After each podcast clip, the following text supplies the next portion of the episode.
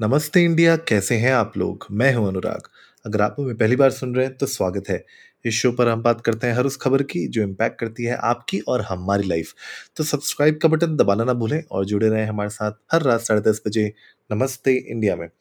Guys थोड़ा मेरे गले में आज खांसी हो रही है तो अगर आज मेरी आवाज़ आपको अच्छी ना लगे या बीच में अगर मैं खांसूँ तो उसके लिए प्लीज़ क्षमा चाहता हूँ मैं पहले से।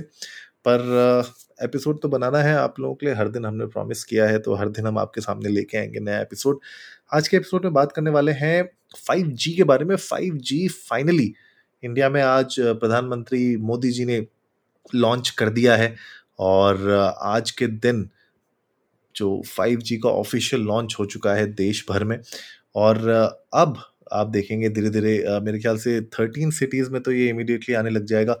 और पूरे देश में भी धीरे धीरे पूरे, मेरे ख्याल 2024 तक का प्लान है कि पूरे देश में 5G रोल आउट हो जाएगा। जियो ने इनफैक्ट कहा है कि एंड ऑफ़ द ईयर वो फाइव जी को पूरे देश में फैला देगा।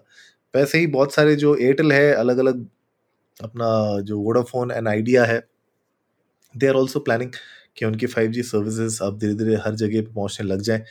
फ़ायदे क्या होंगे, इसके क्या नुकसान होंगे उसके बारे में थोड़ा सा बात करते हैं। सबसे पहले तो ऑफकोर्स फाइव जी का एक मेजर जो एडवांटेज रहेगा, वो ये रहेगा कि जो हाई स्पीड इंटरनेट है, जिस तरीके से हमें आजकल इंटरनेट स्पीड्स की रिक्वायरमेंट होती है, वो हमें इमिडिएटली ज़रूरत जो चाहिए वो मिल जाएगी स्पीड्स एंड स्पेशली अगर आप देखें कि जो अपग्रेड होगा फाइव जी का, वो टू टाइम्स बेटर होगा in Indian you know urban areas and if you look at markets like United States और यूनाइटेड किंगडम जहाँ पे already five G roll out हो चुका है, उसके मुकाबले भी जो स्पीड्स होंगी वो बहुत कंपेरेबल होंगी।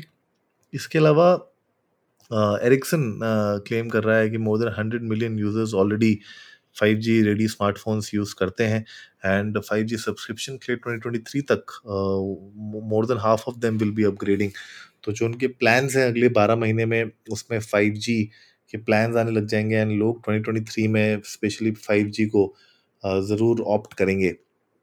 इसके अलावा अगर मैं बात करूँ फाइव जी रेडी स्मार्टफोन्स तो लोग यूज़ कर ही रहे हैं। इनफैक्ट मेरे पास भी एक फाइव जी रेडी स्मार्टफ़ोन है और भी मेरे ख्याल से पिछले साल से ही जब से फाइव जी के बारे में बातें हो रही थी ब्रांड्स ने फाइव जी को launch five G capable smartphones को लॉन्च करना शुरू कर ही दिया था।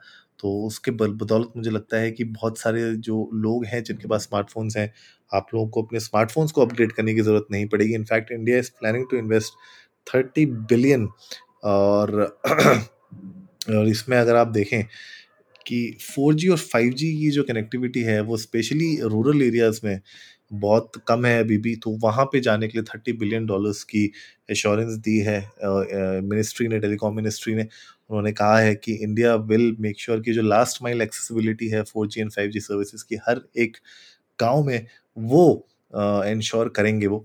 तो I think that is a great move and उससे मुझे लगता है कि बहुत बहुत फ़ायदा होगा हमारे देश को। 1.5 लाख ग्राम पंचायत